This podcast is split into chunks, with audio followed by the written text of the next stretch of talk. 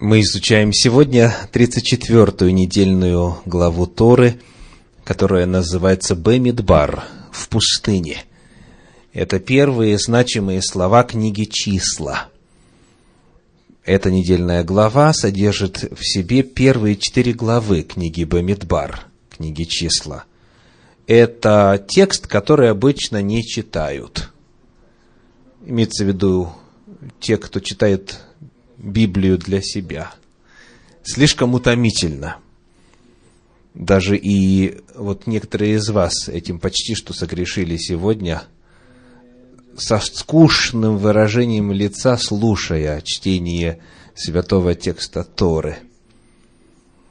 Потому первый вопрос, который поднимается при изучении 34 недельной главы, звучит так. Для чего нужны эти цифры? Для чего нужно было считать народ? Вот это главный вопрос, который мы будем исследовать сегодня. Первые три стиха первой главы содержат следующие слова. Числа первая глава, первые три стиха. «И сказал Господь Моисею в пустыне Синайской, в скинии собрания, в первый день второго месяца, во второй год по выходе их из земли египетской, говоря, «Исчислите все общество сынов Израилевых по родам их, по семействам их, по числу имен всех мужеского пола поголовно, от двадцати лет и выше, всех годных для сынов у Израиля, по ополчениям их исчислите их, ты и Аарон. Вот так начинается эта книга. Хотя традиционно в иудаизме эта книга называется Бемидбар в пустыне. По традиции, по первым значимым словам книги, в христианской интерпретации, в христианской традиции она называется числа. И это обозначение появилось в Септуагинте, когда Тора была переведена на греческий язык. Очень интересно – что неофициальное название этой книги в иудаизме тоже числа. Я цитирую по комментарию профессора Нихама Ильябович. Она пишет, «Четвертая книга Пятикнижия, числа, открывается с переписи населения, которую произвели Моше и Агарон. Поэтому ее и называют числа. Первая глава ее действительно полна чисел – обозначающих количество людей в каждом колене и их общую численность. И вот она ставит те же вопросы, которые ставим мы. Зачем нужны были боговдохновенному тексту все эти арифметические данные? Какой моральный урок могут извлечь из этого последующие поколения? И почему Моше столь торжественно повелел им пересчитать всех во второй раз – именно в этот конкретный день. Итак, вот эти вопросы мы постараемся сегодня осветить и на основании данных непосредственно в Торе, и затем в Танахе, и в Священном Писании в целом, и, конечно же, во свете классических иудейских комментариев мы найдем с вами три главных ответа. Первый. Первый лежит прямо на поверхности. Кто из вас его узрел в первых трех стихах, которые мы прочитали, какова первая цель подсчета народа. В третьем стихе есть такая фраза. «Всех годных для войны у Израиля». Итак, какова первая цель? В качестве подготовки к войне. В качестве подготовки к войне. Подсчет был не в принципе всех людей, а именно людей, достигших призывного возраста. То есть какого? С 20 лет. От 20 до 60 лет. Сказано всех годных к войне. Один из ведущих представителей комментаторов, следующих за простым смыслом текста, по имени Рашбама, внук Раши, известного комментатора, предлагает четкое и понятное объяснение в следующих словах. Сыны Израиля должны были войти в землю Израиля. И мужчины с 20 лет уже были военно обязанными и могли сражаться. На земле Израиля в тот момент уже жили народы, военные, в военном отношении хорошо подготовленные народы, обученные, с укрепленными городами, с оружием и так далее. И потому народ Израиля, отправляющийся вот сейчас от горы Синай, после получения там закона и структурирования общества, должен был организоваться в военном отношении. Нужно знать число воинов. Далее Рашбам вспоминает следующий отрывочек из книги «Числа». Сказано у него в комментарии, «И на двадцатый день второго месяца поднялось облако, как сказано в Бамидбар. Десятая глава, стихи с 11 по 13, 28 и 29. Глава 10, стихи с 11 по 13, 28 и 29. Во второй год, во второй месяц, в двадцатый день месяца поднялось облако от скинии собрания, от скинии откровения, и отправились сыны Израилевы по станам своим из пустыни Синайской, и остановилось облако в пустыне Фаран. И поднялись они в первый раз по повелению Господню, данному через Моисея. И отправились они. И сказал Моисей Хававу, сыну Рагуилову, мадинитянину, родственнику Моисееву, «Мы отправляемся в то место, о котором Господь сказал, вам отдам его. Иди с нами, мы сделаем тебе добро, ибо Господь доброе изрек об Израиле. Отправляясь в двадцатый день второго месяца по знаку, который было дано, что облако славы, столб облачный поднялся и повел их в нужном направлении, отправляясь, они направились куда? На завоевание. На завоевание.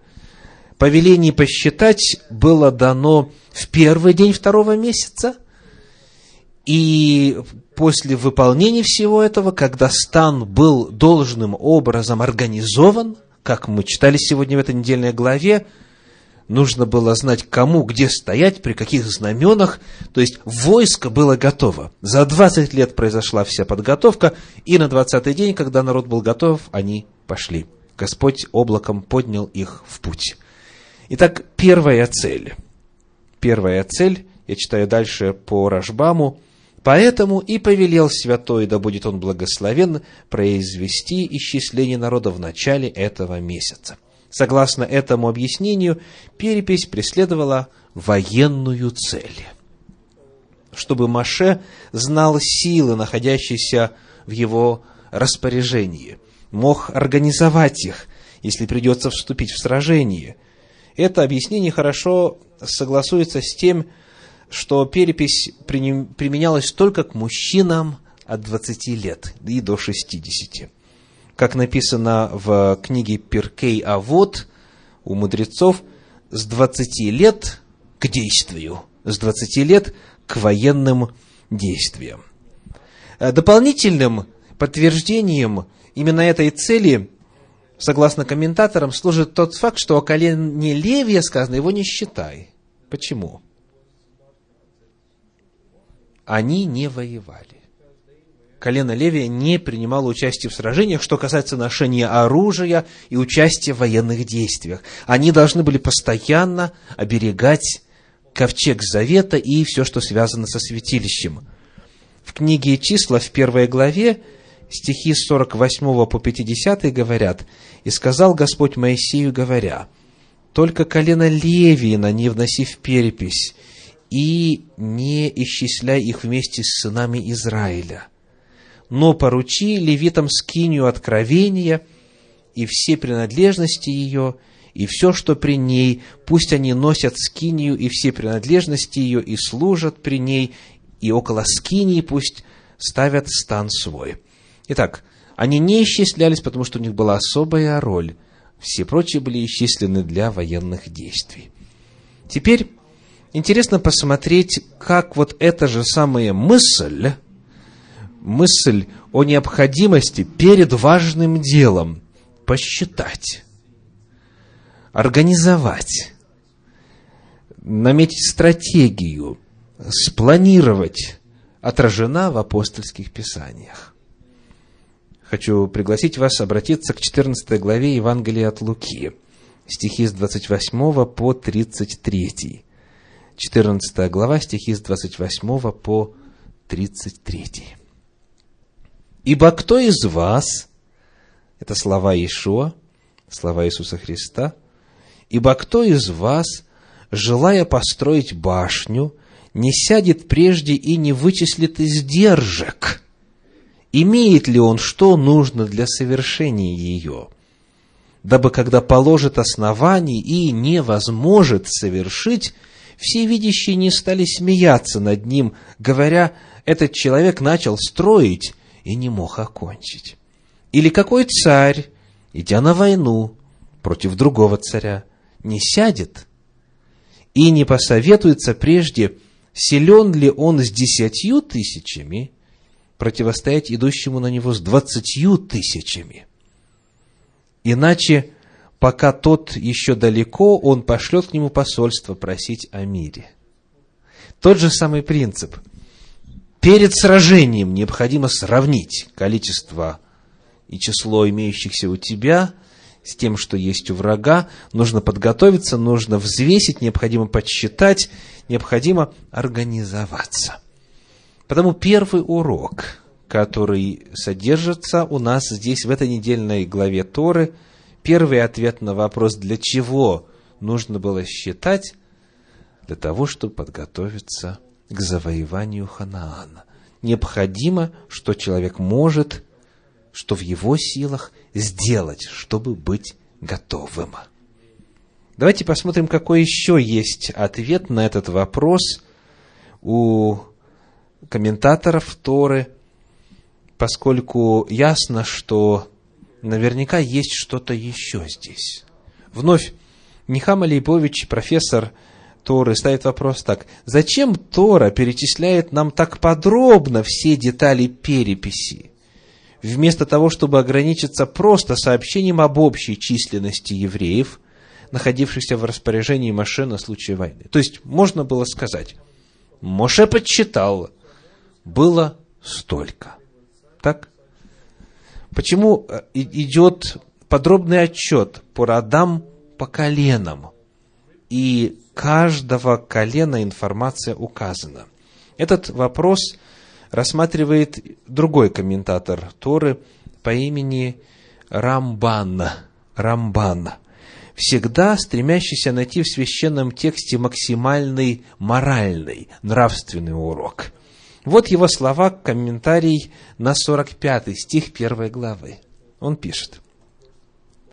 Тора таким образом возмещает, возвещает нам милосердие Всевышнего.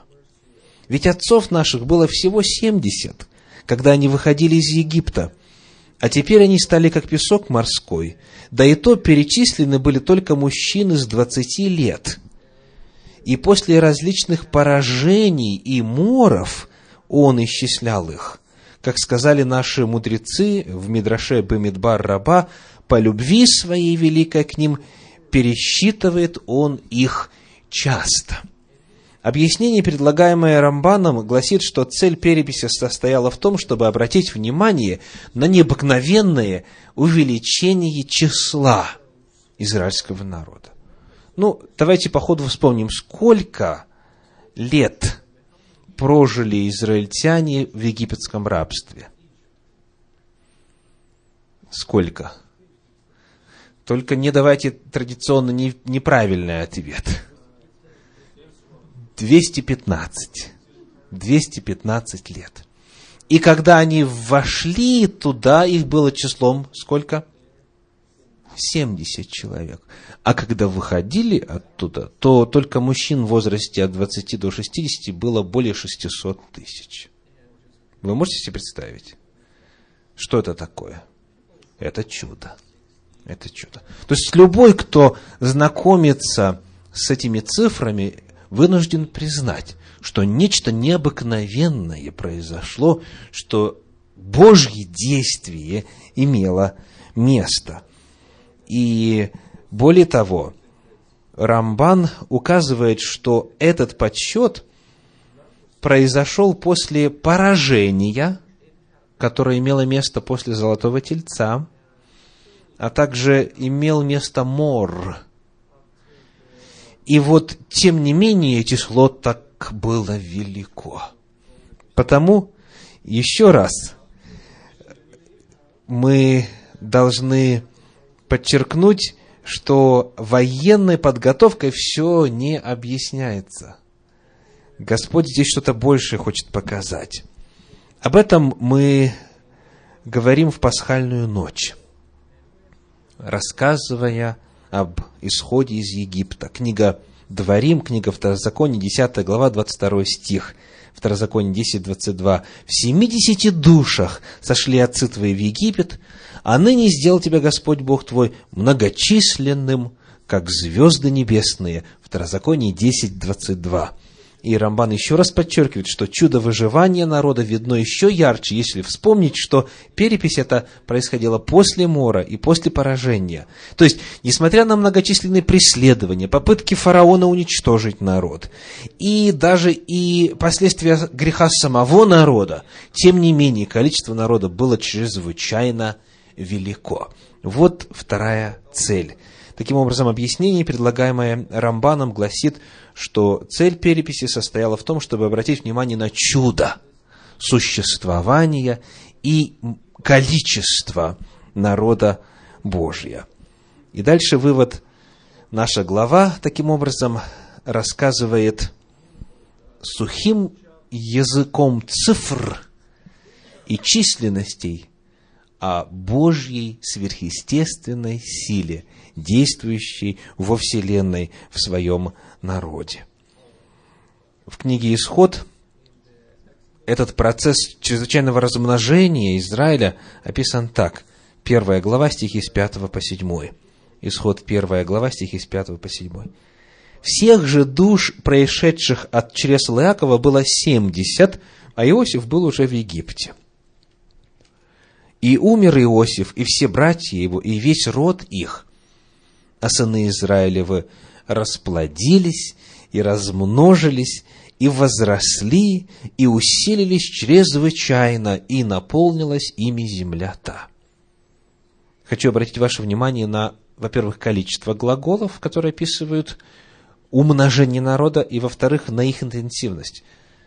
Расплодились, размножились, возросли, усилились чрезвычайно – и наполнилась ими земля-то. А если почитать в иных переводах, например, в переводе Фрим и Гурфинкель, там это выражено еще ярче. А сыны Израиля плодились и воскишели во множестве своем, и умножились, и окрепли очень, чрезвычайно, и наполнилась земля Мицраима, то есть Египта, ими. Итак, Давайте попытаемся теперь согласовать эти две идеи. Они, на первый взгляд, прямо противоположны. Первый ответ на вопрос, для чего нужны эти цифры? Для чего нужен был подсчет? Каким был, помните? Чтобы подготовиться к военным действиям, чтобы знать число воинов, чтобы спланировать, организовать их в отряды, в, полка, в полки и так далее. Да? То есть, Иными словами, сделать все, что с человеческой точки зрения возможно, чтобы подготовиться к грядущим сражениям. Удар здесь и главный фокус внимания на человеческие способности, на то, что человек может сделать со своей стороны. С другой стороны, второй ответ, который мы рассмотрели, подчеркивает прямо противоположную идею. Божье действие, Божье чудо, Божья сила. Потому попытаемся следуя толкованию классических комментариев, как-то согласовать вот эти две идеи и обратить внимание на то, что между ними есть определенная напряженность. Исчислить, чтобы подготовиться к войне, это первый ответ, и продемонстрировать Божье чудо, второй ответ. В своих комментариях Рамбан признает, что не следует полагаться на чудеса. И нужно делать все необходимое для приготовления к встрече с врагом. Вспоминаем книгу Исход, 17 главу. Там описывается одно из знаменательных сражений в истории Израиля. Книга Исход, 17 глава, стихи с 8 по 13. Исход, глава 17, стихи с 8 по 13.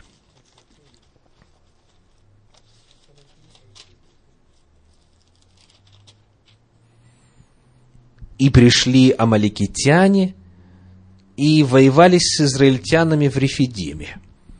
Моисей сказал Иисусу, «Выбери нам мужей и пойди сразись с амаликитянами». Вот повеление. Что значит «выбери мужей»? Значит, нужно произвести осмотр сил, выбрать нужных, лучших, подходящих и приготовиться к сражению. Это то, что делает человек, то, что нужно было сделать. Далее, в этом же стихе сказано, «Завтра я стану на вершине холма, и жезл Божий будет в руке моей». И сделал Иисус, как сказал ему Моисей, и пошел сразиться с амаликитянами.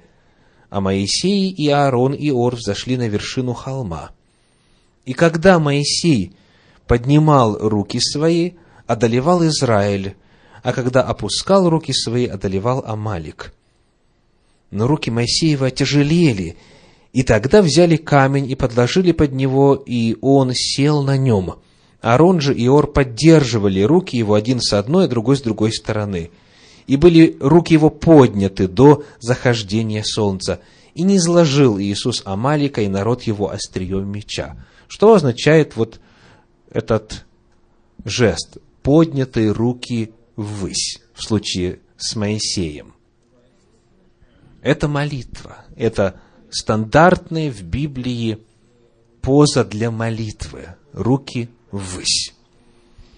С одной стороны, Иисус Навин с войском сражается. То есть на человеческом уровне делается все, что возможно. С другой стороны, на горе Моисей молится. И Господь дает свою силу для того, чтобы Иисус мог одолевать врага. И в зависимости от того, молится ли Моисей руки вверх или, или нет, руки опущены, вот от этого зависит исход сражения. Вот здесь и во многих иных местах священного писания эти две, на первый взгляд, противоречащие друг другу концепции. Первое, нужно делать все, что можешь, все, что в твоих силах. И вторая, полагайся на Господа всем сердцем твоим, и Он совершит чудо и сделает невозможное. В этом отрывочки чудным образом объединяются. Как и в принципе в любом ином Божьем действии. По комментарию Рамбана, на это место, которое мы исследуем сегодня, он применяет этот принцип к истории о разведчиках, посылании которых в Святую Землю он оценивает как правильную меру, применяемую всеми, кто готовится к завоеванию земли, и добавляет, что Тора не поощряет расчета на чудо. То есть, перед тем, как завоевать, нужно осмотреть землю. Это логично? Логично. С человеческой точки зрения – да, хорошо, надо пойти осмотреть, увидеть слабые и сильные стороны, знать, что где находится, то есть подготовиться. С другой стороны, если на это полностью положиться, то это значит проявить к Богу недоверие. И это как раз и произошло. Да, земля хороша, сказали десять соглядатаев, но города укрепленные, но великаны, и мы не сможем одолеть.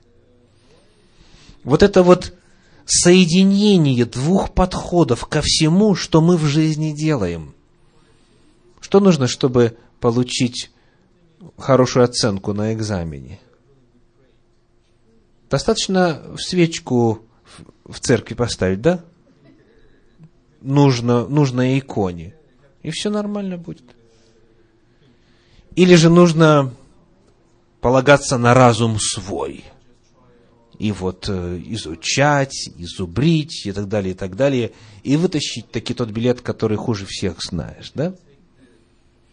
Каким образом вот в этом и в любом другом деле нужно действовать, что касается соединения своих сил и Божьих?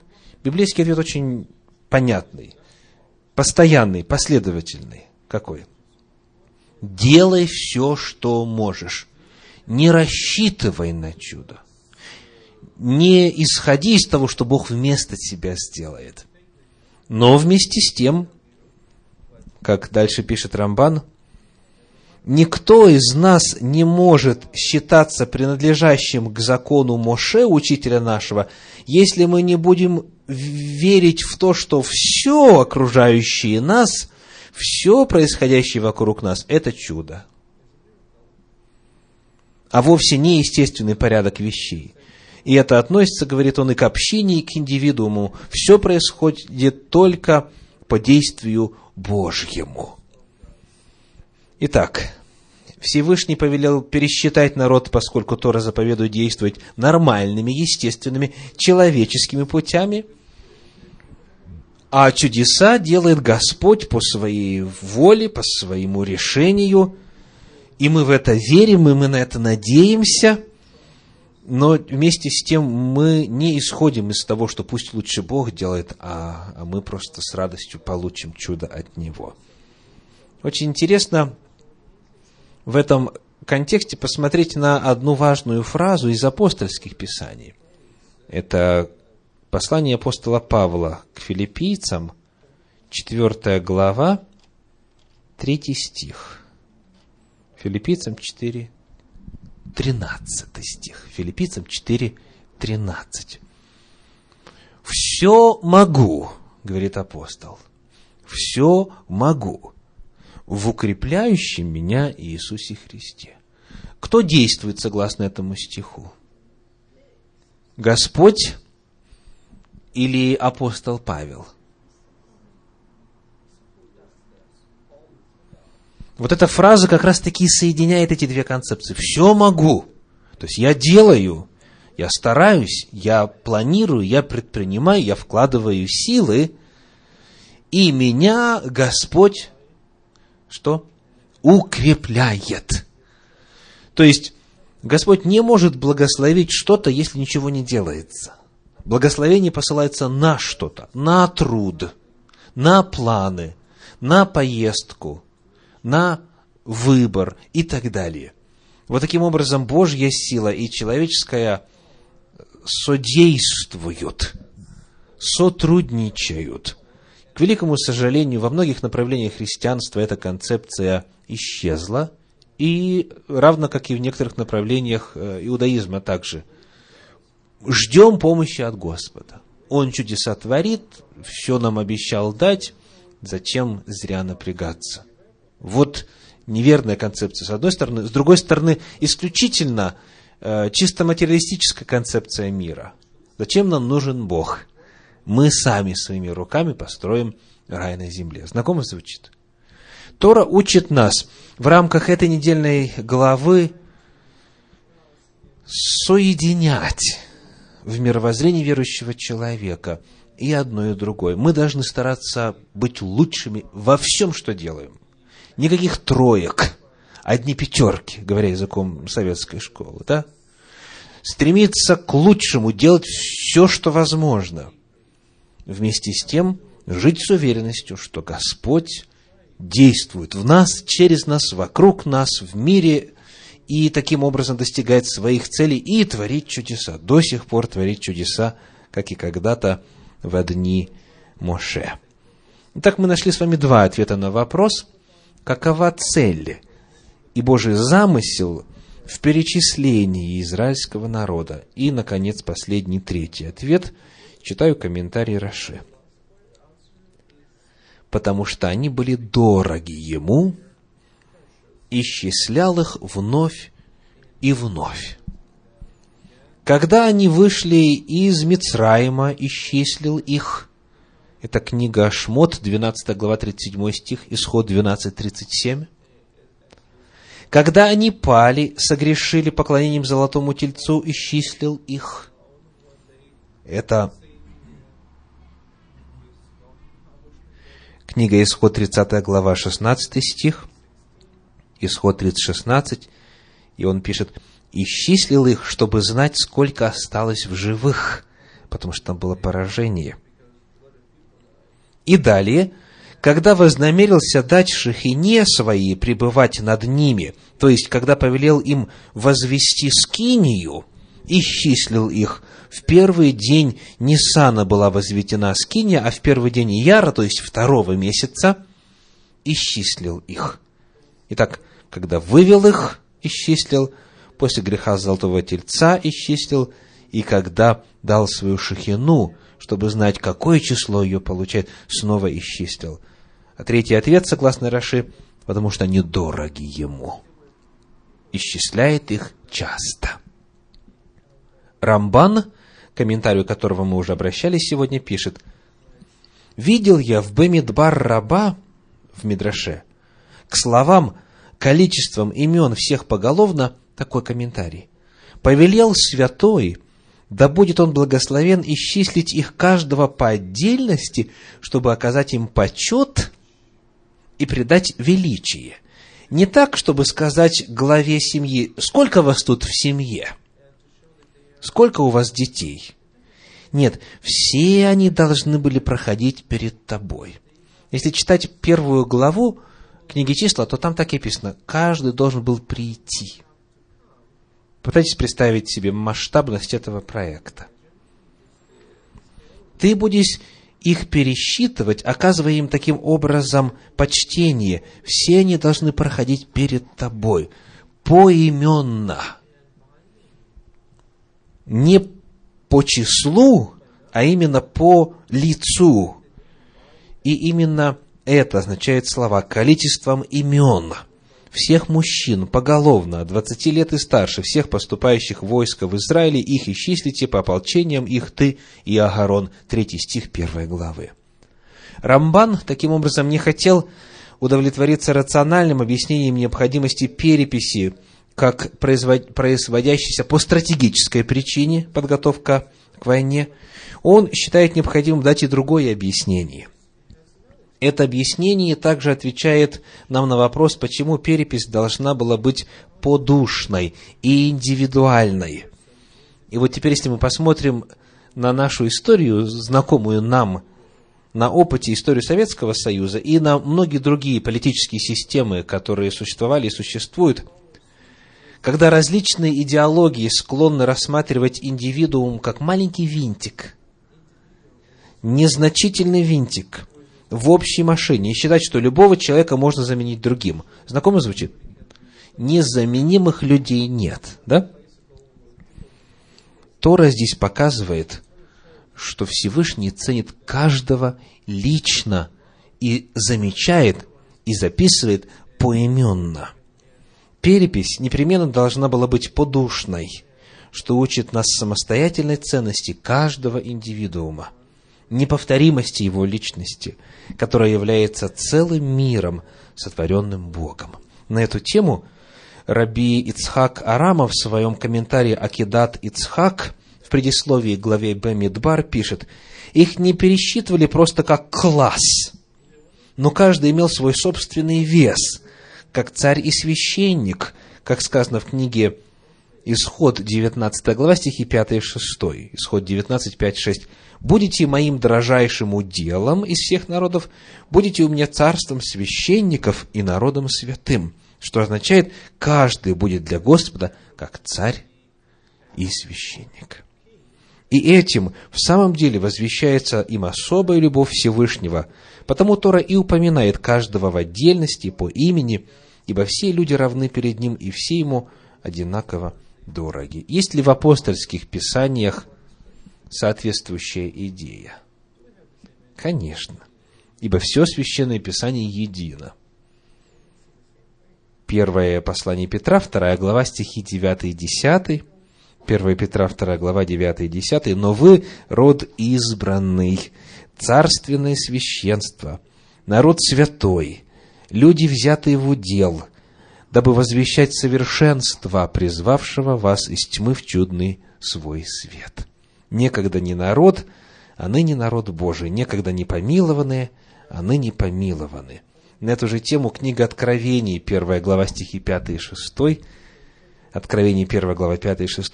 И это Иисуса Христа, который есть свидетель верный, первенец из мертвых и владыка царей земных. Ему, возлюбившему нас и омывшему нас от грехов наших кровью Своею, и соделавшему нас царями и священниками Богу и Отцу Своему, слава и держава во веки веков. Аминь. Итак, Третий ответ на вопрос, для чего было считать, и именно вот таким образом, как сказано в первой главе книги «Числа», заключается в следующем. Для оказания чести каждому, показать статус и значимость каждого. Повторим наши главные ответы на вопрос о цели и причинах подсчета. Во-первых, для подготовки к войне. Во-вторых, для демонстрации Божьего чуда в чрезвычайном умножении народа. В-третьих, для оказания чести каждому. И, соответственно, повторим главные уроки, практические уроки для нас сегодня. Первый. Нужно делать все, что в человеческих силах в решении любого вопроса, любой проблемы – планировать, подсчитывать, создавать стратегию, готовиться и так далее. Нужно делать все, что в человеческих силах. Во-вторых, важно знать, что Господь творит чудеса и сегодня. Рука его не сократилась, силы у него по-прежнему такие же, что и раньше. Не нужно ограничивать Бога и говорить, нет, вот с такими финансами, допустим, это дело невозможно будет одолеть. Если Господь повелевает что-то делать, Он обязательно даст способ. Он обязательно обеспечит возможность исполнения того, к чему Он призывает. Потому второй очень важный урок – помнить, что Бог творит чудеса. И третий – помните, что Бог любит и ценит каждого из вас лично. Когда стояла задача военных действий, каждый солдат ему нужен был по имени. Если стоит другая задача, каждая женщина ему нужна по имени и так далее. То есть, какой бы вопрос ни рассматривался, Господь учит нас важности человеческой личности. И вот эти истины, которые повторяются в Священном Писании неоднократно, как вы видите, есть уже на первых страницах Торы. Помните, Бог – любит и ценит каждого из вас лично. Вы не просто маленькая часть какой-то огромной системы. Вы значимая, вы его дитя, значимая частица всей Вселенной. Аминь.